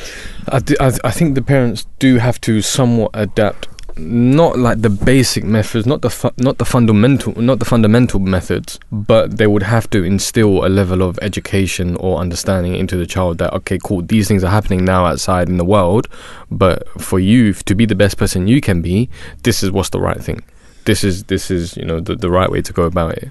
Um, so yeah, there's always going to be things that are happening outside of the world that we, we can't control. For example, right now, yes, we're in the era of social media technology. Everyone is connected. Even um, I can't remember when it was, but uh, I was listening to this woman who was saying that she oh she she's she's uh, she's had children when she was in her 30s and she had two children when she was in her 60s and she was saying children in her 60s makes her feel young. Um, she, it's a completely different era 30 years apart. And um, she's saying that now when she's have she's growing up she she's you know she's raising two children now in her 60s she's saying she finds social media and technology a benefit because Hmm. children are able to learn a lot and they're a Hmm. lot more wiser they're a lot more sophisticated they can take away a lot obviously you have to parent to a certain level but children are still able to gain knowledge and an understanding from This from that is, the thing is, we talk like we talk when I, when you look at Islam, yeah, and again, this is where I feel that Islam is such a beautiful religion, and it puts in context the roles and responsibilities of individuals, so of like fathers, of mothers, Mhm. and you only when you talk about it in detail, because I think sometimes the media highlights this in such a negative way yeah that we're suppressing women or we're doing no, like Islam has given different roles and responsibilities for the betterment of ultimately your children Yeah. who are going to then be the future. Whereas we've just spoken about how now there are so many distractions Mm-hmm. and we are so out of depth. Like we don't know the half of the things how to do these things, and our next generation will know how to do it. Mm. But it just gives, it puts in perspective how like before you mentioned the typical family: father works, mother stays home, she has control of her children. Now it's come to a stage where like almost sometimes women are feel pressured to work Mm-hmm. because that's what society's telling them to do, and if you're not, you're suppressed or you're not successful. or you're not successful. And I Mm. see it totally in the opposite way. That it's this is why the religion is, is such a beautiful thing. It puts things in context because we believe this is a universal religion for all times. yeah. So no matter what problems are there, the solution is here. hundred percent. So I feel like again it comes back to that point that certain things are out of our hand. What's going on in the world, whether there's a war today or tomorrow, a new invention, whatever it may. Tomorrow, if there's flying cars, it could be. I don't know. But that's these things are out of our hand. What is in our hand is what happens in our in our home, and we can control that. You're right. The challenges are unreal. The thing- uh, if I like, I was to ask you guys, I already know the answer to this, and I think most of my friends would probably give me the same answer. It's like I don't even know if this is a term, but do you feel like you were overparented in the sense that you were so like in some aspects, yeah. and and and, and that itself is probably an issue, right? Where now we're talking about like how you can be the perfect parent. You have to teach them this, you have to teach them that, and there's like a million things in your mind.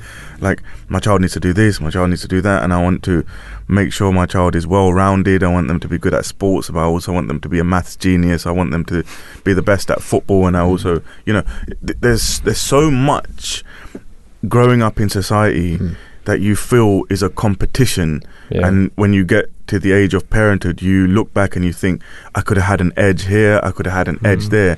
And then naturally you begin to overparent your child. yeah. Um, again, I don't know if that's a term, but Uh, naturally is, you begin, is. is it, yeah, naturally you just, you, you begin to do too much. And a lot of our kids these days, like, they're so regimented. There's like, everything is so planned out. It's probably a good thing, but Mm. it also must have some negative effects where, like you said, right, the parents are now maybe over friendly with their kids, and kids are going to pubs at a younger age. And are they missing out on this core innocent period of their childhood where just explore, do your own thing, find We, yourself? we got a message in before I, before I answer that. We've got a message in from one of our listeners.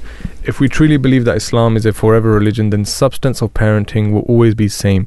Style can change, but substance will always be the same. Islam has been multicultural in its teaching, so it's nothing new. The challenge is parenting in the Western world where your child is exposed to different narratives. So it's, I guess, what you're saying. So thank you for sending your message. Keep sending in your messages or call us on 0208 687 7878. And I feel what you're saying there. So, one question I will, maybe we can answer what you just said by asking, asking another question is that what was your perception of being a father compared to what it is in reality to what you just said?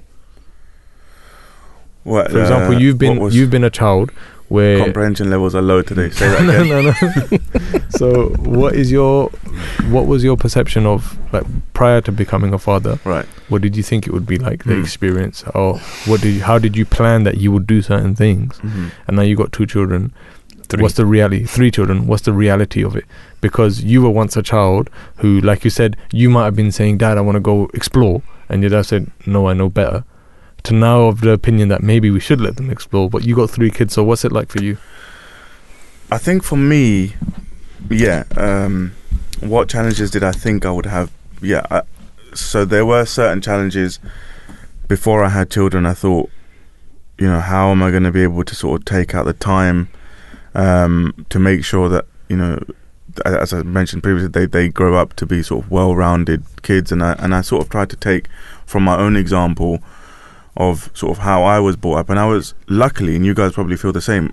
I was brought up in largely by my parents, but also massively by this community. Mhm. Um, a, a lot of my childhood experiences are shaped through my experiences in this community. Go into events, whether I wanted to at the time or not, whether you're forced by your parents to go, Yeah.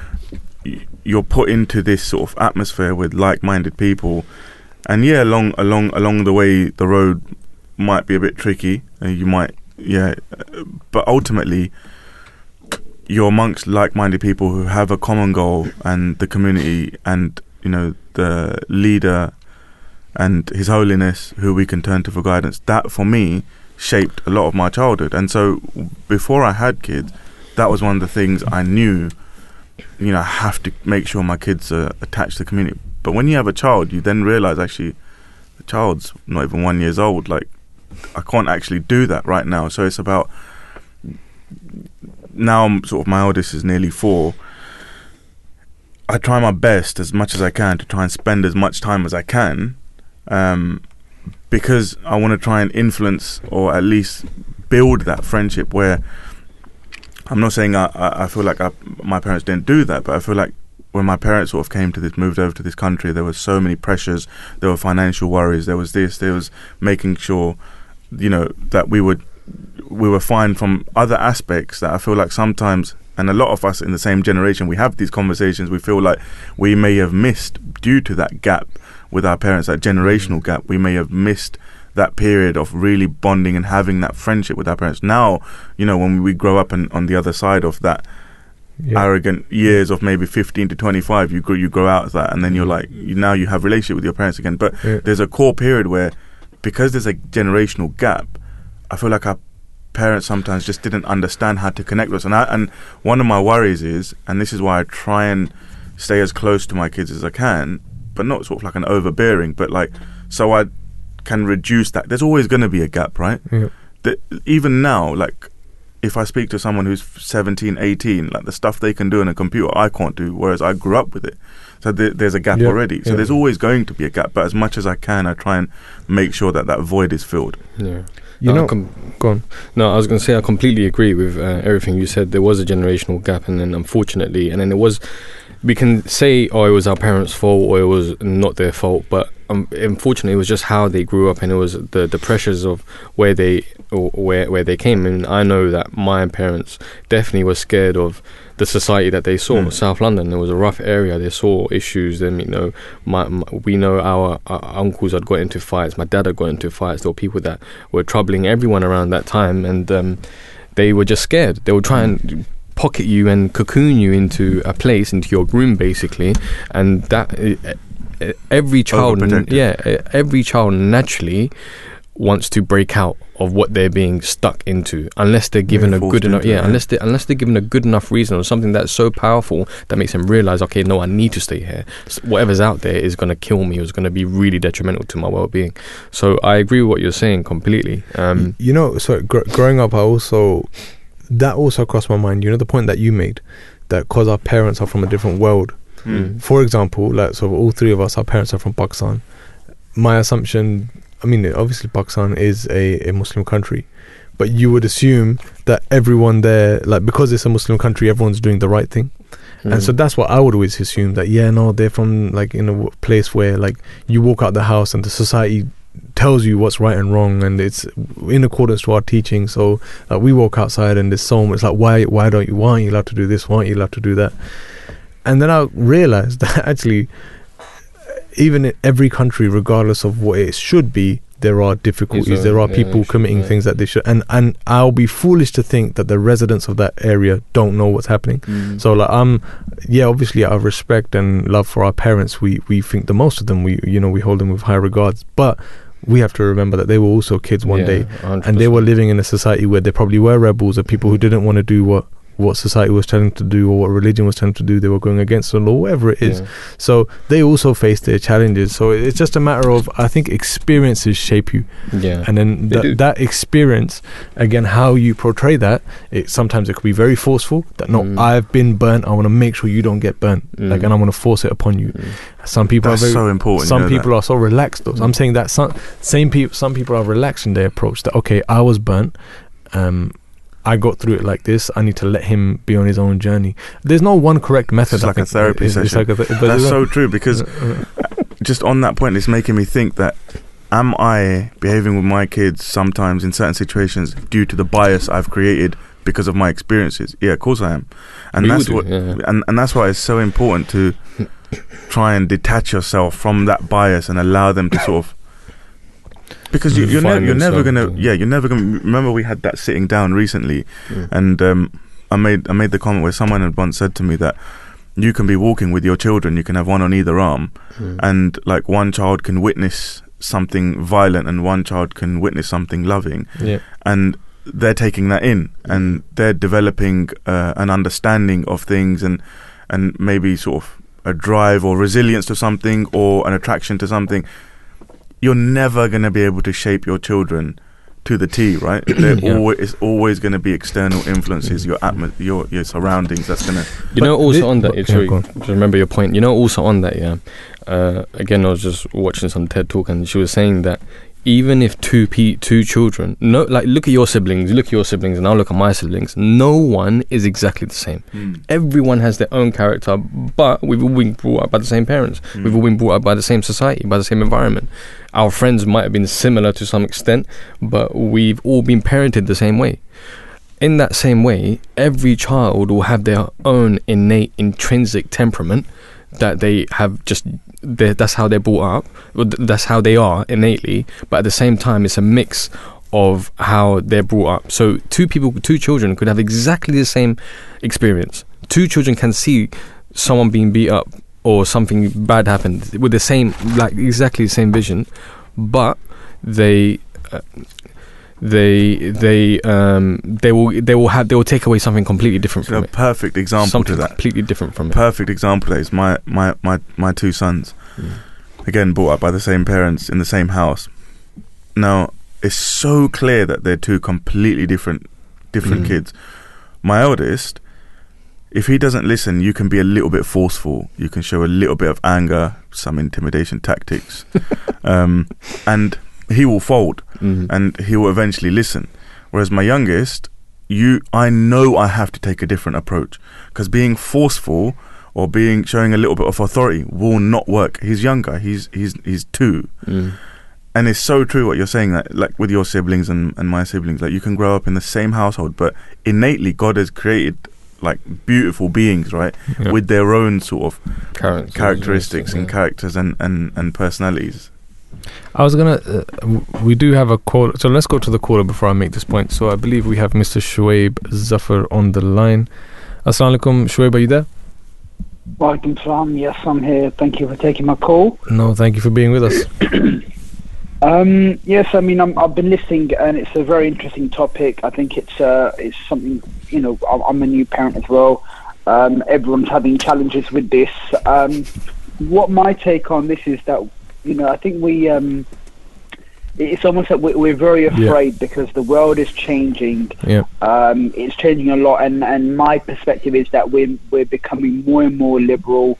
We're moving away from conservative values, um, and it's just something that it's the way the world is going. You know, it's, it's, it's heading that way, and just like the internet revolution, either you you know you, you get on board with it and start learning how to use it, or you get behind. Like you know, some people you know in in in, in the previous generation, some of them who, who can't use these uh, apps and be able to do everything online now.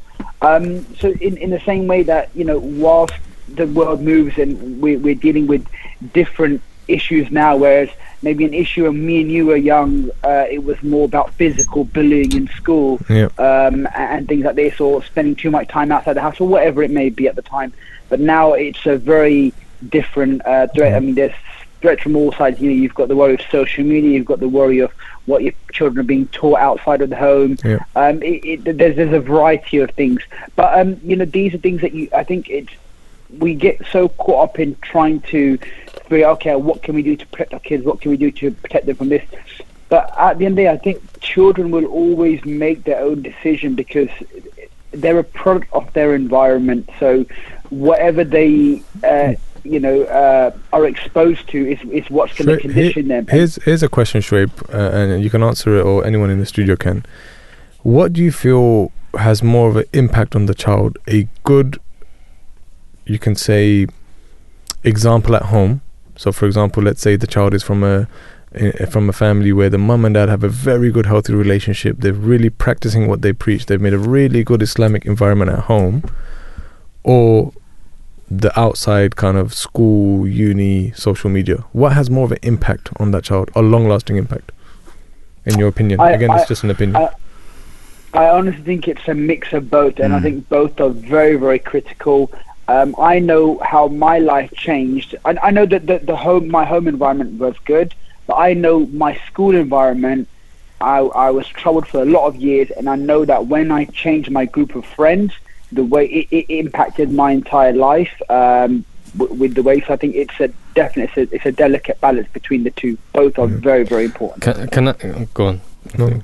Um, I, I think it's actually the parents initially that um, if they can, if they can uh, instill um, enough strong characteristics that you're very like your your what's the word? Your discipline is so good that regardless of what you're around you manage to stay true to what you believe is right or what your parents have taught you is right. I think that's what it comes down to. You're, because outside influences there's always going to be loads. If we even look at the time of Hazrat Muhammad sallallahu alaihi wasallam, that was apparently an error that was really really bad right? But it's still you'd be able to raise children in the right way um, and I think, for me personally, I think is as long as the parents can instill enough strong values for you to know that okay, these are the values I need to hold on to for their life. No matter where you go into the world, there might be certain temptations and influences, but whether they'll take hold of you to for you to be completely off the path is, uh, uh, you know, your weakness. I think. I think I think the biggest component is us as Muslims. We have a friend. We have a friend who we can turn to, um, which is God Almighty. And I think that, especially in today's day and age, is that factor which is going to be the most influential. Because, and and I, and I say that I, I wouldn't have said this as a child or growing up, but now as a parent, I look and I feel I feel helpless in so many ways that actually how like if even if I'm driving down the road I see something and I'm like I wouldn't want my child to see this. I'm like how can I ever Control, influence yeah, or control that? When the child is at school how can I ever influence or control the conversation the child is having? Or if they get an amazing teacher which shapes them or they get the worst teacher which shapes them or you know even if in your home environment like the smallest slip up like even a, an argument between husband and wife which which happens if a child was to witness that it's shaping them. Ultimately i think the biggest tool at our hands is the fact that we have a god who will who who is the shaper of minds Yeah, right but then uh, on that, Yeah, we still the have to try, of course. It's the parents that instill that love for God, and for Yeah. for them to instill that love of God, they also need to themselves have a love for God. So I'll tell you, for me personally, right now, my son's six months. Honest to God, even before, as soon as I found out that we're expecting, for me it was like, okay, I need to be the best person that I can be. I Mm. need to make sure that all my prayers are on time. I'm doing the right things. That I'm remembering God at every moment.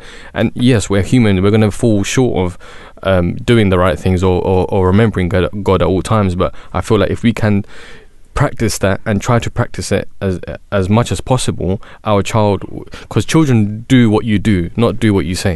Yeah. Oh They yeah, yeah, always no, do- no, I don't mean it in the sense that don't do anything with your children No, and no, just no. let God. I'm, yeah, I'm I saying agree. if we are the best people we Yeah, can be, yeah, if yeah. we are the ones that have that love for God and connection with God, as you saying is the most Yeah. important tool, Yeah, yeah. our children will also b- develop, develop that tool. Shoaib, are you still there? Sorry, I think we just cut you off and started having our own conversation. Are you still with us? Yeah, yeah. Um, so actually, so Shams, actually, uh, what you mentioned just very, very briefly there, Shams, about um, you know, it's instilling, uh, you know, the love of God, and I, I think these things are play a huge factor. But again, I think I'm, I'm, I'm still drawing back to the point that we can do what we want, um, but it's very, very difficult to place 100% control on this. Back when we were growing up, there were different things our parents were trying to protect us from. And some of those things necessarily could not have been bad because they just didn't have the understanding at the time. And it's the same with us as well. I think there are some things that we, because of the way we've grown up, we don't have that same level of understanding that our children may. What what our parents at the time, you know, if they've arrived to this country, knew what. It's not always necessary that they knew what was best for us. Maybe there were there was a better way of, um, you know, telling us about something. And Mo, you said as well that it's good that you said that you know it's the parent responsibility to instill things in the children. And again, we can do all we can um, for our children, but it's very difficult to control it 100%. Now, we've got things like in Islam that we, you know, we don't celebrate Christmas, we don't celebrate Halloween, Easter, you know, things like this, and we know why. Um, and, but, you know, can you stop your child when he goes into school? They're going to be doing something. They're going to be singing Christmas carols, doing Christmas plays, uh, doing pumpkin carving at Halloween, doing this. I mean, what what what do you do then? Is your sense that you pull them out of school for that time, or when they have sex education, you take them out of school during those days? Um, does that does that benefit? Does that stop your child from uh, finding out about those things, or is it better to try to explain to um, you know let the child be exposed to things? I mean, they're not incredibly harm harmful. I mean, let them be exposed to them, but you yourself, it's your now your duty to explain to them that yes, this stuff does happen in this world. Um, but here's what we believe. Here's what is right for us, and this is why we do this. And it's the same thing with everything else. You, these things in this world are going to happen. They're going to be exposed to things we're not comfortable with. But you can't shield their eyes all the time. You have to be honest. I think you have to have that honest conversation that yes, these things happen in this world, but here's what we believe, or here's what how you should approach it. Things like that. I feel well. Thank you, Shoaib. Thank you so much for for calling in, um, and we appreciate your thoughts and time. I just want to mention a couple of things with regards to what Shoaib and everyone just mentioned. Um, one was that I feel that again, and it's something. It goes back to what Shams's father, the advice that he gave you, in terms of you have to think about your own well-being first. You have to know the answers before you can justify stopping someone to doing something. So, for example, in the same way that in school you see something happen that you shouldn't do, if you are, there was a time I know there was a generation of kids who, when they asked their parents, they said, "No, you just we we don't do it because we don't do it." that was their answer. There was no wisdom to whatever they said. There was no, um, you know, no element of education. Okay, okay, I need to educate myself to what is the answer, and then I can tell my child. Um, but again, you'll find parents who are very much prior to this even happening. They'll tell them that okay, you're going to go to school. They're going to talk about this. This is what our beliefs are. You need to know. So you you'll find different examples. But I feel this is where It's like an impossible. it's yeah no. But again, I, answer, I. I feel it goes back to the point that look as Muslims, what's our goal? If we keep our goal in mind and plan keeping the end in mind, that ultimately our end goal is to live in this world, regardless of what our surroundings are, and fulfill the rights of God. Yeah, and if we then understand that means for not just fulfilling the rights of God, but also fulfilling the rights of man, how do I then morally, morally train my child? How do I create an environment at home that I can actually do that and instill that into him so that it's just natural to him? He should know that, okay, because the thing is, whether you're religious or not, like we're saying all these good traits come from religion caring for your neighbors, loving for one another, going uh, to, to help the those who are less fortunate than you, giving back to society, all of these things. If you instill that into your child and you're actually practicing that yourself, then ultimately you. I remember, I remember one parent saying to me, "My plan is, if my child can come home after uni, then uh, I, he'll be all right." Because in his mind, he's like, "Yeah, when he goes to uni, he's gonna be exposed to different things, and if he doesn't run off, where like he's okay, I'm gonna live my own life, and he comes home, then I have a chance to Success, like, yeah. yes, a success." And I feel I was like, that, "That's so that's so sad." I feel so sad for you because the reality is, it's like in this, I've seen children who, children yearn that relationship with their parents, regardless of however their parents have treated them. I've seen cases where fathers have been abusive, mothers have been abusive, but still that child grows up to, and there's a stage in that child's life where he goes, I need to have a relationship with my mom and dad. So we, it's in our nature to like be, to, we're almost like magnets, parents and children, like they Mm. need each other. Mm. Yeah. So our kids are never going to go away to that extent where they don't need your father. They're always going to be there. But it's what I think your what your dad said was so true. Is that first you have to correct yourself, be that example that you want your child to see. That you know what. Ultimately, if in this world, whatever your child goes through, he knows I can talk to my dad, or I can talk to my mum, or my brothers or sisters, or at least I know this filth is not happening at home. Let me go there. It's really nice Mm. that's the beginning of a conversation because you can't force anything upon anyone Yeah. but you can live your life in a way that represents They our true teachings. Yeah, exactly. Because the thing is, like I said, different experiences will mold your child. Um, whereas if your child, for example, we're all like preaching Islam, preaching Islam, but when it comes to in our own homes, They'll we're act it. act it totally differently. You know, the husband's being abusive to his wife, wife's not fulfilling the rights of looking after the kids properly, whatever it may be. The kids they they react to that. Then Mm. then religion becomes a joke for them as well. That this is just something that we do when we're in the mosque or the church or a temple. Yeah. But if you're actually fully practicing your religion, whatever it may be, obviously we're talking from an Islamic point of view, that has such a strong effect on the child. Whereas if you're just being like a part-time religious person, that you only pick and choose when you want to fulfill fulfill these injunctions, then that sadly doesn't really have much of an effect. Mm. But it's interesting with, with social media. It's one of those things that, um, and again, you're right. It's a huge thing. I think it's something, and but again, every era has its challenges. Exactly. Yeah. That's the only thing. That's why we can't just blame like one thing. Like, I think every, I think what social media has done is made a le- everyone a lot more sensitive, and everyone a lot more wary and a bit softer in the sense that, for example, like we hear mental health, like Mhm. something you've spoken about. That's nothing new. You Mm. can't tell me like in the '90s they didn't know what mental health was. Mm. People were suffering then as well, but maybe their ways or the society at that time dealt with it in a different way where A people bit more get- tolerable, I think. yeah, yeah, yeah, But now it's like so such a thing. Like it's in the media. Like if you don't do this, people are almost scared. Like everything that's happening now, people don't do the the the, the right thing because it's the right thing to do. They do it out of fear of getting humiliated.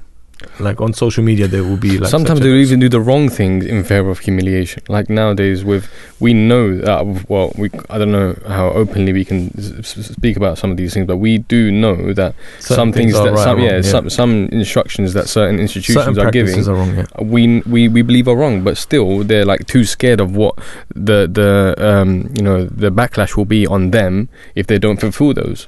I think it's And I've- also. Uh, uh, sorry, go on. I was gonna say, and there's even like, because I've even been, uh, so I, I practice as an imam, and I had an opportunity to go to a secondary school. Um, it was almost like a religion day where they have different religious uh, representatives, and I was there representing Islam. There's a priest there for Christianity, um Hinduism, Buddhism. There was like different faiths being represented. And believe me, some of the questions I asked were real sensitive questions. And me knowing what the other scriptures say, I like, for example, I know what certain religions say about certain topics, but the answers that their representatives were giving was totally against what their religion says. Mm. And it's it just they've said it in a way that's politically correct and that will please the crowd. yeah. So this is what I'm saying. I think this is where religion, again, it's not you don't pick and choose. It's not to please man. It's to please God. But if you understand the wisdom of it, that's when you you really progress. We're now gonna just take our conversation to a clip. Do you want to introduce the clip? So the clip is just, um, I think it's maybe from a question and answer session. Uh, I hope I'm not wrong. From uh, the fourth Caliph, Hazrat Mirza Tahir Ahmed, uh, predecessor to the current Caliph, and he was um, asked about this question about raising children and uh, what sort of household uh, children should be brought up in. So we can listen to the clip where His Holiness um, gives some really, really powerful advice and comments on this. just behave naturally within the confines of Islamic teachings, and that's the best way of doing it. I've spoken on this subject different uh, at different times with uh, emphasis on different areas of this question according to the uh, context in which the question has been asked. Sometimes the British people ask this question, sometimes the Muslims, sometimes the Orientals, and sometimes the Westerners. So they have their own different interests in the same question. So I try to answer them all, but the answer which I gave despite with different emphasis is basically the same, which is to maintain ideal atmosphere of the family in the house and to att- to create attraction in your family style so that the gravity uh, the center of gravity is always within the house not outside. The family members whoever they are whether they're children boys girls or grown-ups they return to the heaven of their house with a natural longing for it. As long as they're outside, is somehow tiresome. When they are back to home, that is peace. If this atmosphere is created and maintained, then no social problems can ever evolve from such a wonderful living of, in, a, intact family structure. Moreover, an atmosphere of mutual love, and not only love but mutual respect must be maintained. Hazrat sallallahu wasallam treated even small children with respect and also showed the same respect to his own slaves. So if you are respectful, loving and respectful, generous and respectful to the younger generation, but also, also firm in discipline, then this makes the ideal home. And such generation as, brought, as are brought up in this atmosphere have a perfect balance between discipline and love and respect. Such ideal homes never see any disaster of uh, the younger generation having gone astray. That was His Holiness the Fourth Caliph with some real powerful points. And uh, before we discuss that, we're going to introduce our next caller. Uh, regular listeners to Voice of Islam will definitely recognize this voice. He's um, a dear friend of ours, Mr. Qayyum Rashid. Assalamu alaikum, Brother Qayyum. Think show. Can you hear us, Brother Qayyum? Can you hear me? Yes, we can hear you. How are you? All, all good. Thank you very much. Thank you. Interesting show. Very good conversation. Well, actually, it's inspired by your conversation that we had a couple of weeks ago. we did. Yes, we had this conversation a couple of weeks ago. I just wanted to. I mean, listening. It's interesting listening. I just wanted to make one point. I mean, all of you gentlemen have talked about uh, um, different uh, aspects and different um, times of parenting. And one thing that has been common in, in most of the conversation has been finances. And it's, it's, it goes, it connects with the conversation you had before 11 o'clock where you were talking about sacrifices. And uh, sacrifices are very important in parenting. Um, and and in, in, in today's world, the pressures that maybe the previous generation, maybe someone like myself, who's a dinosaur compared to you guys, had uh, you know had less pressures on us compared to uh, you guys because you guys are a lot younger. You guys are younger parents. Plus, one more thing is in, in your conversations, you always and it's it's this is just something that naturally happens nowadays. We we tend to we tend to separate. We we always say Islamic perspective. Well, life is Islamic. Islam is a way of life. So we shouldn't separate God Yeah. from what we do in everyday life. Yeah. Because everything we do in Islam is kind of from the time we wake up in the morning, we open our eyes, to the time we go to sleep. Every single thing we do, every aspect of our daily life has Islam in it. But if, if the parent is practicing that, and I'll give you a small example in this day and age, we have friends. When we were young, we were doing it. That, you know, you have a conversation. And in fact, this reminds me of, of a clip that I was, um, Kevin Hart actually said he was sitting with a friend of his and he heard something shocking and the Muslim friend, and he was a Muslim friend. And instinctively he said, Jesus. And Kevin, who said, he goes, him being a Christian, he found it funny that him being a staunch Muslim, yet the first thing that came into his mind was, oh, he said Jesus Christ. It's the smallest things that start with when we say hello to someone. Instead of saying hello, we can say hello, peace be on you. If your children see you do that, when we, we're, we're used to saying bye, well, instead of saying, well, you can say bye, peace be on you too. It's the small things when your children will see you do that, it will become normal. We say, we, we use words like inshallah, mashallah, alhamdulillah in our daily, but we never say God willing, praise God. You know, it's, it's, we, we, don't say it in our daily life because in, in our workplaces we say, oh, hello, bye.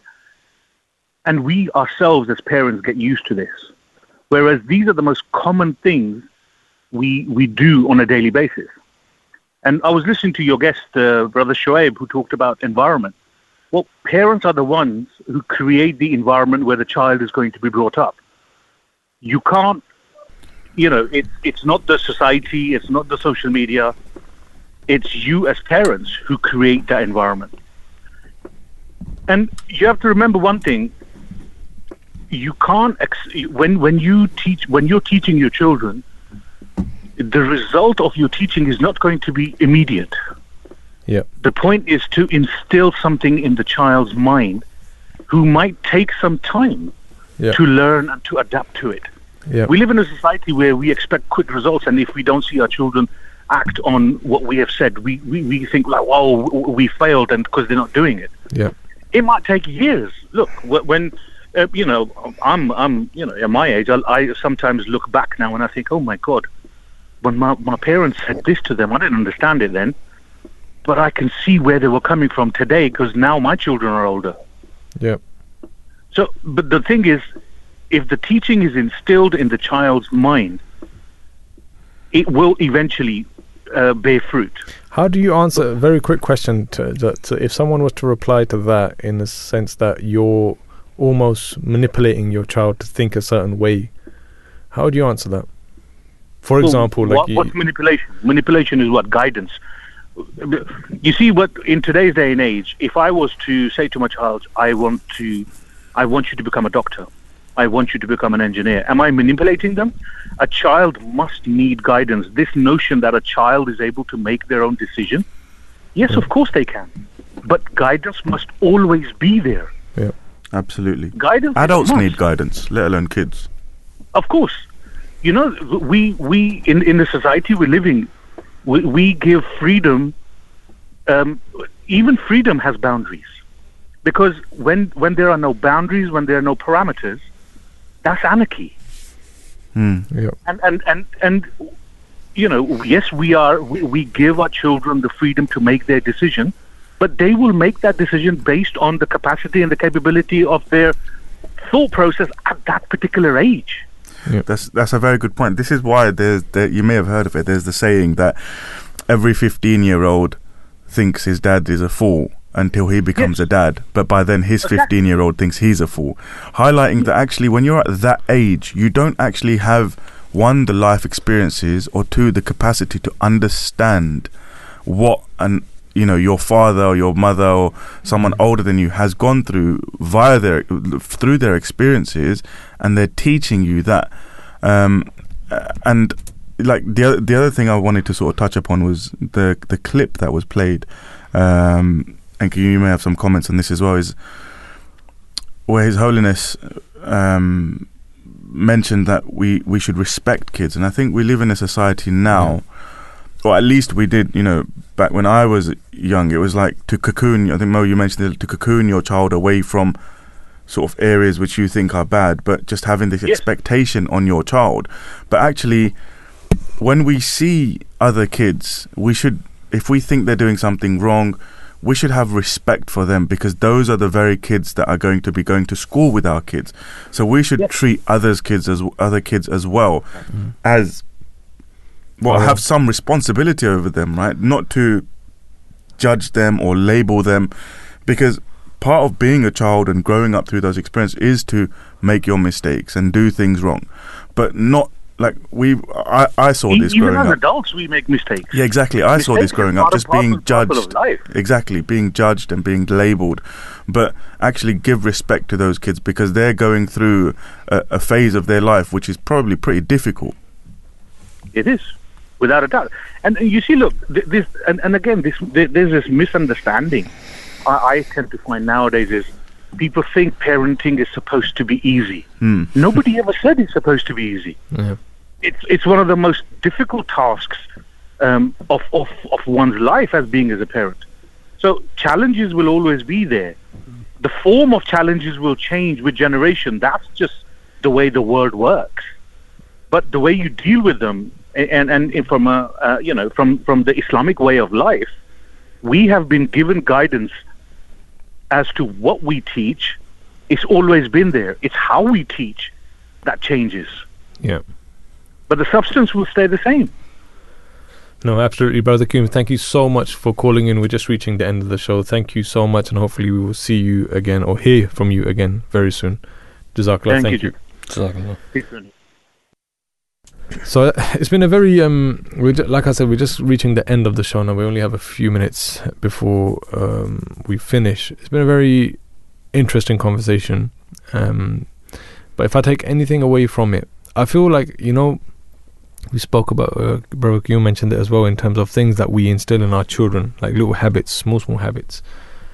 And I think one of the biggest weaknesses even religious people have is sometimes we feel that just because we can't see God, we're not in His presence, and He's not seeing and observing everything that we're doing. And I think that little thing then leads us to sometimes like doing, going one extra step kind of into doing something wrong. And I feel that element of the existence of God into a child, not forcefully, like small, small things, to the extent where he can, when he, he or she, when they grow up, they can question it and find their own proofs. Mm. But ultimately, it comes down to that that we are this like life that we're living in now, regardless of what era we're living in. It's a temporary abode for us, and our ultimate goal is to be in the presence of God in the next. And we, we said that prayer as well that we mentioned. We started with this prayer. We'll end with this prayer. The prayer is Rabbana atina fid dunya hasanatan wa fil akhirati hasanatan wa qina nar. That, Oh God, grant us the good in this life as well as the good in the hereafter. Meaning that we want to take what's good in this life um, and understand the beauty of what our real responsibilities are, and that is not just fulfilling the rights of God, but fulfilling the rights of mankind as well. And we need to instill that into our children as well. And I think, again, this is such a broad topic. There's so many things that I wanted to mention that we, we didn't get to mention. Maybe we can continue the conversation in some future programs. We'd like to thank all of our listeners for tuning in for today's Saturday morning live. We'd like to thank all of those people who messaged in or um, who called us and were part of the show. Until next time, see you next week. Assalamu alaikum wa rahmatullahi wa barakatuhu.